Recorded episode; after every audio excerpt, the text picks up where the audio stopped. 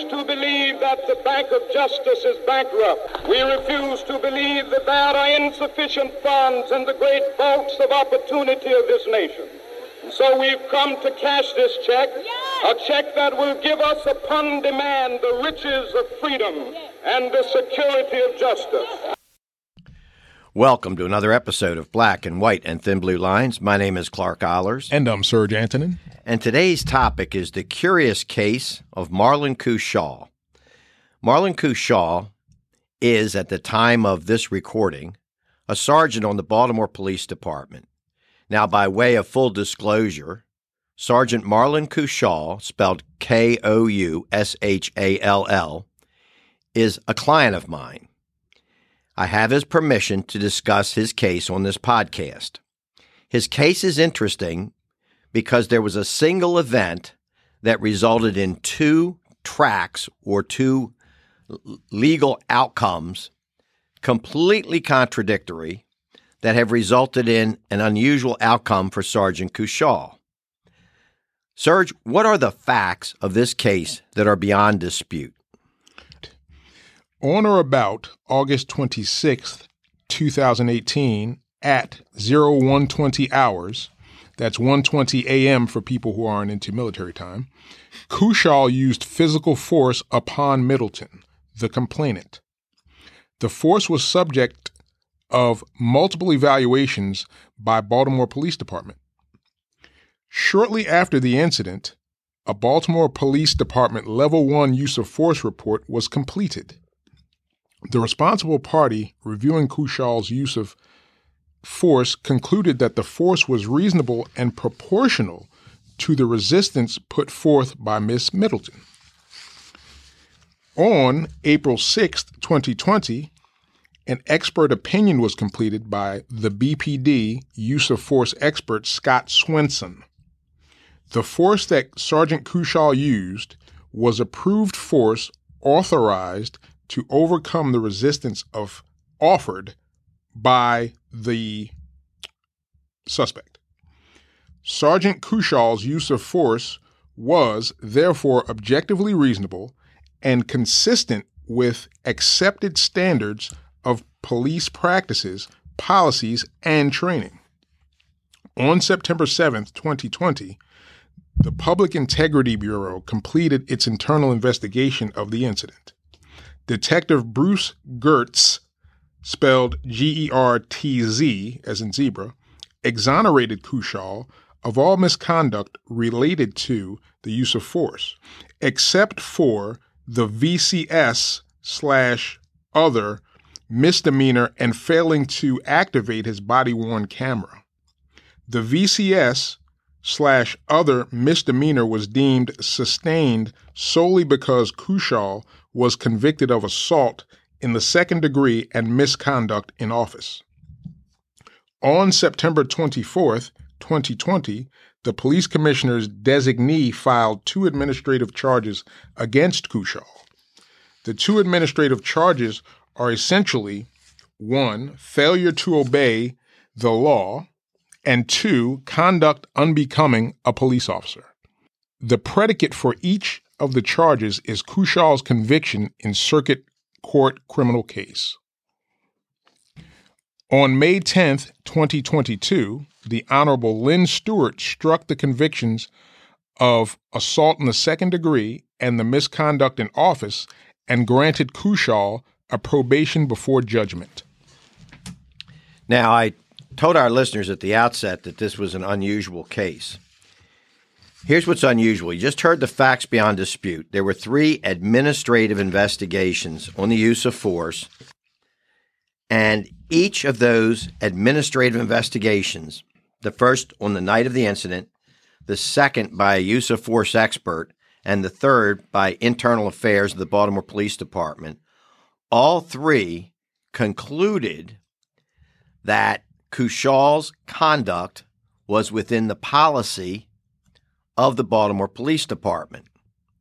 Now, before we go any further on why that's important, recall that on April 7th, 2017, the United States Department of Justice and the Baltimore Police Department agreed to a voluntary consent decree overseen by United States District Judge James K. Bredar.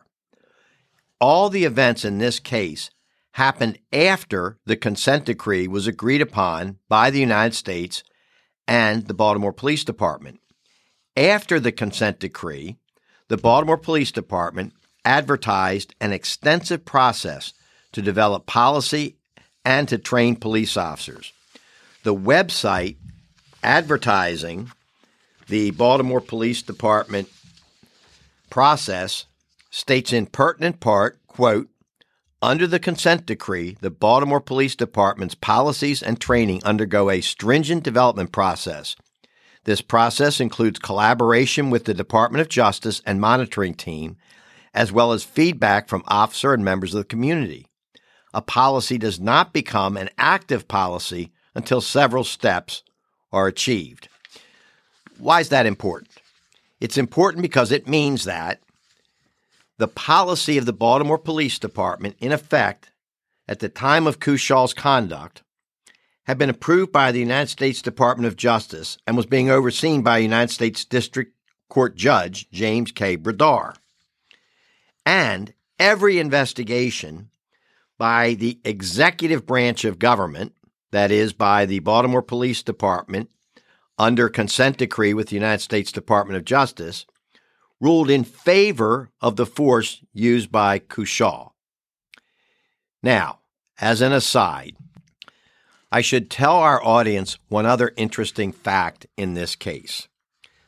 The person that Sergeant Koushall was accused of using force against was an off-duty Baltimore Police Department sergeant, a woman who with other women had been celebrating an event at a strip club on Baltimore City's infamous block. Now, one thing that's critically important to understand in this case is that the use of force was, in my opinion, and Serge, I think I speak for you when I say this, a minimal use of force. I've seen worse things on cops. Okay. And that's a nationally televised show, let's be honest. In any event, the use of force resulted in the following. That evening, according to police reports, Sergeant Middleton refused any medical care. Following that evening, Sergeant Middleton professes to have severe injuries, netting a $40 million lawsuit against Koushall in the city of Baltimore, filed in the United States District Court. But there's more. Oh, there's more. So I said there are two tracks to this case. And the first track is an administrative track, which in terms of policies and procedures of the police department regarding the use of force, Koushall is exonerated. By the way, literally that's the word used by the Internal Affairs report, exonerated. Can't get any better than that. And I mean, that says a lot coming from an internal affairs unit that has had its share of black eyes when it comes to conducting investigations unfairly. And for them to see it that way is, I mean, it says a lot. The second track involves something that, and Serge used the term VCS. VCS is vernacular for violation of criminal statute. And basically what Koushall ends up accused of internally is being convicted of a crime. Here's what happened. On the night in question, Koushall detains Middleton. Upon learning that Middleton is a police sergeant, Koushall issues citations for disorderly conduct and releases Middleton. As the parties are approaching a trial date on the disorderly conduct, Sergeant Middleton or her representative approaches the state's attorney's office for Baltimore City. At the time of this recording, Wednesday, November 8th, 2023, the then state's attorney, Marilyn Mosby, is now the defendant Marilyn Mosby in United States v. Marilyn Mosby, a trial underway today in the United States District Court, Southern Division in Greenbelt, Maryland. It's almost as if the Karma Police issued a warrant for her. The Office of the State's Attorney under Marilyn Mosby evaluated the case quite differently from the Baltimore Police Department's sergeant on duty, not Koushall, a different sergeant on duty who did the use of force report, the use of force expert, that is the person paid by the Baltimore Police Department to evaluate use of force, and the Baltimore Police Department Internal Affairs, and at least tacitly by the United States Department of Justice, who approved all the policies that Koushall was found to be in conformity with. So everybody from a sergeant on the Baltimore Police Department on the night of the incident up to and including the Attorney General of the United States are on one side of this saying Koushall did everything by the book. On the other side is the Office of the State's Attorney being run by Marilyn Mosby. What the State's Attorney's Office, run by Marilyn Mosby, did was they charged Koushall, and that's why I say this is a curious case of Marlon Koushall. Marlon Koushall was charged with two crimes. The first crime was misdemeanor assault upon Middleton. The second crime was misconduct in office, the use of force being unlawful, and Koushall being a police officer, that is a state employee, he was subject to the common law requirement of acting in conformity with good conduct and accused of misconduct in office.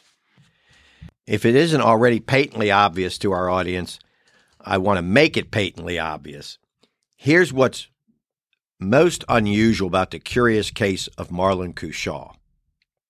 Ordinarily, a police officer who's charged with a crime of on-duty second-degree assault is administratively accused of the administrative violation of unnecessary use of force. In other words, if the use of force rises to the level of a crime for which the state is convinced it can prove the misconduct of the officer by proof beyond all reasonable doubt, then it's certainly outside the permissible use of force, which need only be proven by the administrative standard of preponderance of the evidence. Now, let me ask you a question, Clark. Can I jump in? Something the audience may not know, some may know. Wasn't there a video of this incident? Yes, there was. And wasn't the video from the ground and it had audio? It wasn't like from a news helicopter in the sky. It had audio and it was from the ground, correct? Correct. And I saw parts of the video that were shown on the news, and it did have audio, while some of it was unintelligible. This Middleton was involved in some kind of assaultive behavior, at least. Am I correct? Well, I don't want to disparage Middleton because I don't want to be named in a $40 million federal lawsuit. No, I get it. I'm just asking if that's a fact. If it's not, then is that in the... I don't want to say that's a fact. What I want to say is that there had been... What started the incident was a bar fight. Okay. Involving a number of women. Okay. The bar fight ends up on the street outside the bar, and a Baltimore City officer, not Sergeant Koushall, is dealing with the melee and calls for assistance, and Sergeant Koushall comes to the assistance of the Baltimore City officer on the scene. I think a fair statement is that Koushall believed she was attempting to engage one of the other mutual combatants. Okay. And that he put himself between the two. Well, at the very least, Ms. Middleton was engaging in behavior that was unbecoming of a Baltimore City police sergeant. And evidence to that fact was the fact that the judge in the case, because I remember the news coverage when it was in trial, the judge in the case admonished her from the bench for her behavior. So it's really a curious case. To me, the most curious part of the case is this. It's first of all very, very surprising that on one side are a group of authorities, meaning people whose job it is to ferret out whether or not there's evidence of a crime. And those authorities include another police sergeant on duty. Mm-hmm. And by the way, the races were all African-American in this case. In other words, there's no indication that this was a racial-based bias case or that a white police officer got off after internally or anything of that nature. But in any event, Sergeant Koushall is determined to have used appropriate force on the night of the incident. The department then engages its use of force expert. And I got to tell you, the opinion of the use of force expert is like 15 pages of it. I mean, it is a very, very detailed, comprehensive, goes into the training of the officers, what the policy of the officers were, and so forth. It's impressive.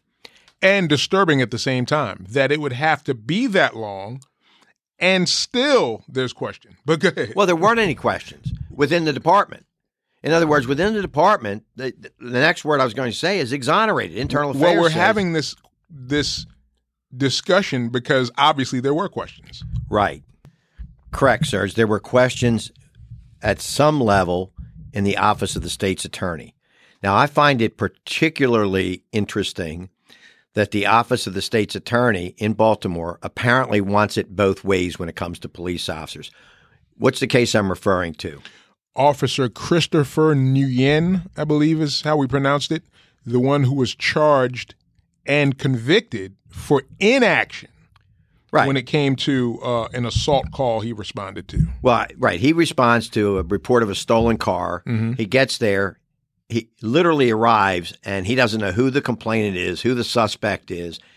Early in the investigation, the complainant, the alleged victim of the car theft, kicks the suspect in the car theft, and Nguyen arrests the man, the assailant, ultimately arrests the other guy as well, as I understand it, for the theft. Yes. But in any event, the Office of the State's Attorney determines that this young rookie police officer, or fairly new officer, deserves to have his life ruined because he wasn't clairvoyant. Correct.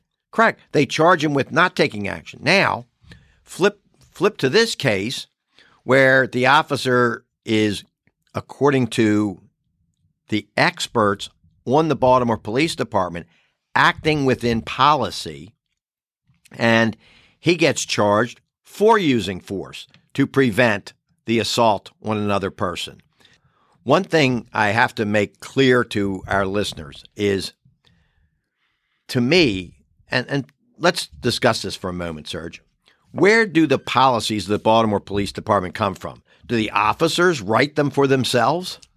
No, but the state's attorney's office would have you believe that. Right. They come from an authority called the police commissioner. Absolutely. They're literally signed by the police commissioner. Are they rough guides? Or are they precise rubrics which have to be followed? I'll tell you something funny. A few years back, I was talking to a detective from Internal Affairs, and I was discussing how vague some of these policies are. And I don't know if intentionally, he almost knee-jerk said, they're intentionally vague. So that makes you wonder if they're vague so they can case by case it. Well, even if they're vague so they can case by case it, mm-hmm. along with the rules and regulations of the department becomes training. Yes. In other words, these officers are brought into a classroom and they're told there's a projector, here's the rule, and then they're told here's what it means, and they're given scenarios. And what they found is Koushall was in full compliance with the rule and with his training, meaning he was literally doing what he'd been ordered to do, meaning he doesn't have a choice. And he obviously doesn't have a choice in Baltimore City, because if he's hesitant and Middleton strikes somebody else, and just for the record, because I don't want to be part of a $40 million federal lawsuit, I'm not saying she intended to strike anybody. But if somebody acts in a way that a police officer perceives A may strike B, then he is ordered, he or she, that is the officer on the scene, is ordered to take action. They must take action. So my heart goes out, theoretically, goes out to anybody in Koushall's position, and certainly goes out to Sergeant Koushall. So now the case takes more curious turns. Koushall appeals his conviction. His criminal conviction is upheld in an unreported opinion in the appellate court, and still more curiosity. The Supreme Court of Maryland grants certiorari, meaning they're going to review the case on a discretionary basis. And that probably would have told, I was not Koushall's lawyer for this appellate process, that likely signaled Koushall's lawyers that that's a very positive thing. They're taking a review of the affirmation. I would think so. Right. But it turns out, again, curious. Nope.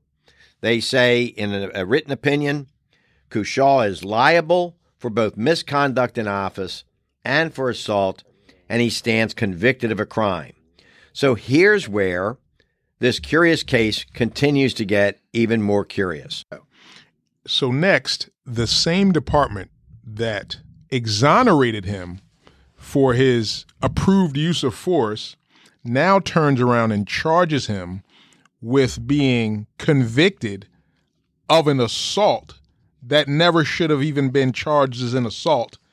If you're a reasonable person who understands that he basically acted at the behest of the commissioner's written orders. So the facts are, one, Koushall assaulted Middleton.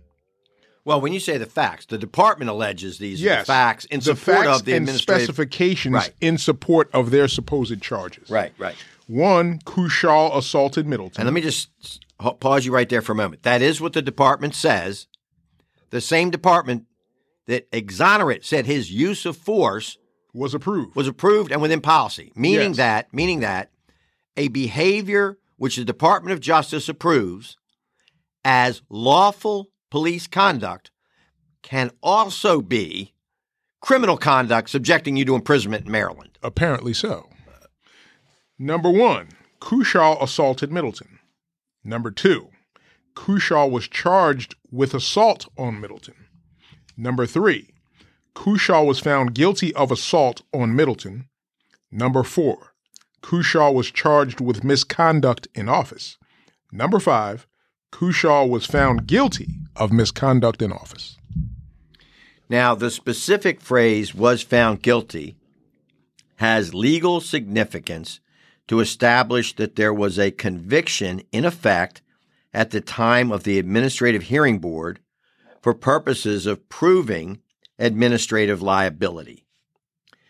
For reasons beyond my comprehension, Serge may have a different opinion, but I don't. The Baltimore Police Department did not schedule the Administrative Hearing Board for more than a year after the conclusion of the criminal appeals.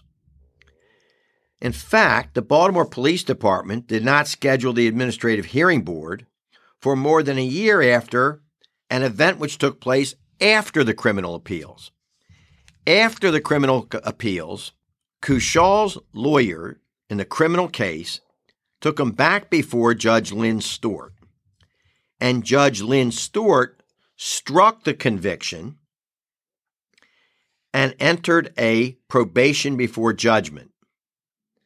So that under Maryland law, the case is Jones v. the Baltimore Police Department, a 1991 Maryland Supreme Court case, a grant of probation before judgment, unless altered by a violation of that probation, has the effect of wiping the criminal slate clean, meaning that as of the date of Koushall's hearing board, September 26, 2023, Koushall is no longer guilty of, nor convicted of, assault or misconduct in office. Thus, the facts that Serge read into the record Five facts. One, Koushall assaulted Middleton. I've already told you my opinion about that. He was ultimately found by the hearing board not guilty of fact 2 and fact 4. He was charged with assault on Middleton, but the hearing board found that that was not in violation of the Baltimore Police Department rules and regulations. And in a sense, there's logic to that, meaning being charged is not in itself a violation of the rules because that's somebody else's behavior. Yes. I could be charged with disorderly conduct today for giving my opinion on this podcast. It really doesn't mean I'm in violation of the rules of professional conduct. I hope not, because I'm here too. Right. I'm going to take off running. But you'd be the key witness against me, Serge. Yeah. But anyway, so he was found not guilty of charges 2 and 4, that is, being charged with assault and being charged with misconduct in office. However, he was administratively found guilty of being convicted of assault and guilty of being convicted of misconduct in office on a date that he was no longer convicted of assault or convicted of misconduct in office. My mother used, God rest her soul, used to say the Catholic Church would have debates on how many angels can dance on the head of a pin, meaning, allegedly smart people could debate anything. Absolutely. I think we're at the point of legal fiction times 2. This is absurd to me. Serge, what are your thoughts at this point in our discussion about this case? One of the things that immediately come to mind, I honestly think their wishes are to, because of all the publicity, because of the lawsuit, that the city wants Koushall fired. And we cannot believe that these are the people in charge, the politicians up top, you know who I'm referring to. We can't believe that these are people who are, genuinely working piously to change the city and are just failing by accident. You know what I mean? We're talking about what I believe are narcissists, and in some cases, I'm not a doctor, but I think sociopaths who are basically scamming the city out of millions of dollars. And scamming the city taxpayers out of millions. So you take a case like we have here with Koushall, and they're basically crucifying this man for something that he never should have even been in trouble for, according to the investigation. So why investigate if you're just going to do it your own way? And I once heard a lawyer say that the problem with government agencies and big companies too, I guess, is that they don't want to be told what to do with their own employees. Almost like they take ownership of you once you sign the dotted line. And this is so unfair in a lot of different ways. And one thing I implore the public to do, other officers to do, because we were all guilty as police. As long as it's not me, I really don't care, until it is you, is to show up for these trial boards, or at the very least, when you can get your hands on trial board transcripts, read through them and see the things that these police departments do to their own. I guarantee you, if some of these citizens could see or would go back and read what these departments do to their own, they'd say, well, how do I stand a fair chance? And we oftentimes see that they don't. And that's why there's a consent decree. That's why there was a DOJ report that even spoke about something like this, but nothing's been done. Serge, I want to tell 2 short anecdotes about this case, completely consistent with what you say about people should look at the transcripts and see what really happens. Yes. First, Serge, I'm holding in my hand and showing you a letter returned to me by the United States Post Office. Okay. Still sealed. I wrote this letter on the 5th of September, 2023. In this letter is my request for subpoenas to be issued for defense witnesses for Sergeant Koushall's upcoming administrative hearing board on September 26, meaning 23 days before the hearing board, consistent with, you don't even get all the evidence till 10 days before the hearing board, but here are my defense witnesses, please summons them, right? Yeah. And I addressed the letter to the party that has authority under Maryland law to issue the subpoenas for a law enforcement officer's Bill of Rights hearing board. That party at that time was the acting police commissioner, Richard Worley. And I addressed it to the Baltimore Police Department at their publicly known address, 601 East Fayette Street, Baltimore, Maryland. And it came back to me, returned to sender, unclaimed, unable to forward. Ludicrous. So now preparing for trial, I do the following. Because this case has a certain legal curiosity to it, and it's legally unusual, I write a 6-page memorandum of law with 3 or 4 exhibits to introduce in defense of the police officer. Now, under Maryland law, and by the way, as our audience knows if they follow this podcast closely, the Maryland Law Enforcement Officer's Bill of Rights was abrogated by something called the Police Accountability Act. The reason this case went forward under the Law Enforcement Officer's Bill of Rights is basically a grandfather situation, meaning it was investigated and charged under the old statute. Mm-hmm. So the old statute still applies. Under the old statute, any party, and there's only 2, Koushall's one party, the Baltimore Police Department's the other party, can submit documents and evidence they want to be considered by the board. So I was well within my rights to do this memorandum of law with the exhibits. So when I went to introduce the memorandum of law, and this is why people really should read these transcripts, they declined. They said, you're not allowed to do it. Well, of course I'm allowed to do it. They said, well, the exhibits aren't in evidence. So I had to call 3 witnesses, the author of each of the exhibits, which I had done. I had them there. I called each person. Did you write this? Yes. Okay. The exhibits go into evidence. Now I resubmit the memorandum of law multiple times during the case. Multiple times it was declined. Finally, I refused to take it back. In other words, I'll be stubborn. I'll say, nope, I've given it to you. Mark it and seal it for all I care. But I want an appellate court, the circuit court for Baltimore City, to know that I at least tried. Not only do they not do that, they literally physically have somebody come over and dump them on my desk. Really? Yeah. Yes. To go a step further, they then write a hearing board report for the review of the police commissioner. It makes no mention of my objections. It makes no mention of my efforts on behalf of Sergeant Koushall to put forth a memorandum of law. It is as though I'm not present. In other words, this is just, here's what the department proved, therefore he's guilty, therefore we punish him. It is a farce.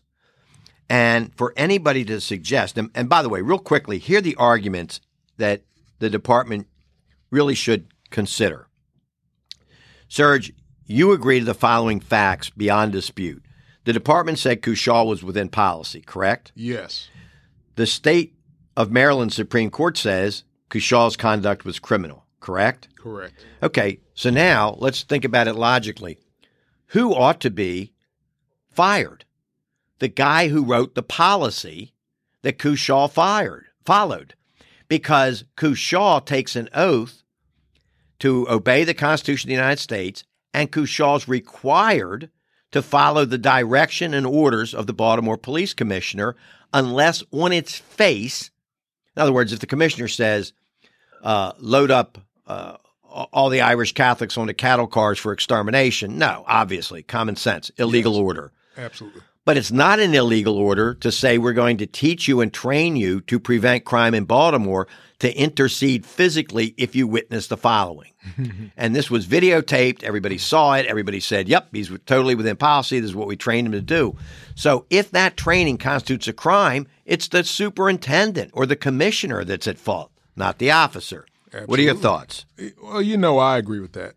And one thing that comes to mind is when they like to pretend that there are recruitment efforts underway, and then you have things like this, you can't have both. You can't say we're attempting to recruit replacements for 500 open positions, yet we're going to ruin their lives and obstruct justice to their detriment. Please come on down. Well, can't have it that way. A second reason that I argued to the hearing board, I shouldn't say I argued to the hearing board. Sign up. I should say I tried to argue to the hearing board by preparing a memorandum of law which was rejected. Mm-hmm. But the next point I tried to make in my memorandum of law is one of the reasons to prosecute and punish police officers for misconduct, for administrative misconduct, is first to punish the offending officer. We all get that. Slap on, you know, you lose leave because you were rude to the citizen. But the second reason is to deter other officers from committing the misconduct. Yes. In other words, Serge was rude to a personal traffic stop. Serge lost 3 days vacation. Clark witnesses that. Clark says, I better not be rude on the next traffic stop because I saw what happened to Serge. That's called deterrence outside the case. It's absurd to think, I guess, let's step back and think about this logically. What am I, as a police officer under Sergeant Koushall's command, supposed to do now when I respond to an incident and witness Middleton or anybody else doing something that I am taught under the rules and regulations of the department I'm to intercede to prevent her from doing? Are you asking me? Yes. I say apply for a new job and use all your sick leave before you leave. Correct, because my point is I'm being taught by what happens to Koushall rather than be deterred from violating the rules and regulations. I'm being trained to violate the rules and regulations. I'm literally being taught if you follow them, first of all, if you follow them, the following is true. We'll exonerate you, but you can be criminally convicted. And once you're criminally convicted, we'll fire you for being convicted. That's why they're always stingy with the details. And the news is not much of a help either. So here's where we're at. The hearing board that convicted Koushall recommended a 20-day suspension and 2 severe letters of reprimand. To my way of thinking, that was a win because Koushall keeps his job and keeps his rank. However, under Maryland law, the recommendation of the hearing board is just that, a recommendation. The police commissioner has the right to increase, decrease, or leave the punishment the same. If the police commissioner intends to leave the punishment the same or to decrease the punishment, the police commissioner may do so without meeting with the officer. However, if the police commissioner wishes to increase the punishment, the commissioner is required to review the record and then schedule a hearing where the administratively convicted officer may show cause why his punishment ought not be increased. For this reason, it is always bad news when a hearing board issues a non-termination punishment, as happened in the Koushall case, and the lawyer receives notice that the police commissioner has scheduled a hearing. But that is exactly what happened to Sergeant Koushall's lawyer, me, and I got that notice. But the story has a happy ending anyway. On Wednesday afternoon, November 8, 2023, I accompanied Sergeant Koushall to a meeting in the conference room of the Baltimore Police Commissioner, who met with us. The commissioner, unlike the hearing board, accepted my memorandum of law. The commissioner heard from Koushall. The commissioner adjourned for consideration and then came back into the conference room and ratified the hearing board's punishment, meaning Koushall remains a Baltimore City police sergeant. A great ending to this curious story. But wait, there's more. On Thursday, November 9th, 2023, a jury in the United States District Court for the District of Maryland returned 2 verdicts of guilty for the crime of perjury against the accused, the defendant, Marilyn Mosby, the prosecutor responsible for criminally prosecuting Sergeant Koushall. While I personally think the incredible downfall of Miss Mosby is very sad for her and for the beleaguered city of Baltimore, I recognize that, as they say, karma is a bitch. Serge, any final thoughts about this topic? Yes.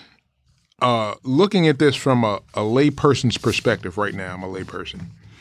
I think that people in these police departments, there's like a universal moral obligation to do what's right by people in general, but to do what's right by your officers and to do what's right for the citizens. And what we've observed in this case was not right for the officer involved or the citizens.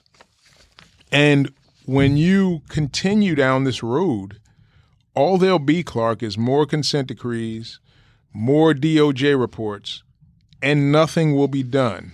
Next year, there'll be a 700 officer deficit instead of 500, which they claim now. And the city is already indistinguishable from hell, in my opinion. So I don't really know what the end game is. But as PM Smith said, what we're looking at is office holders instead of leaders, and I hope that the city can turn around and start moving in the right direction and doing what's right by its citizens and by its officers.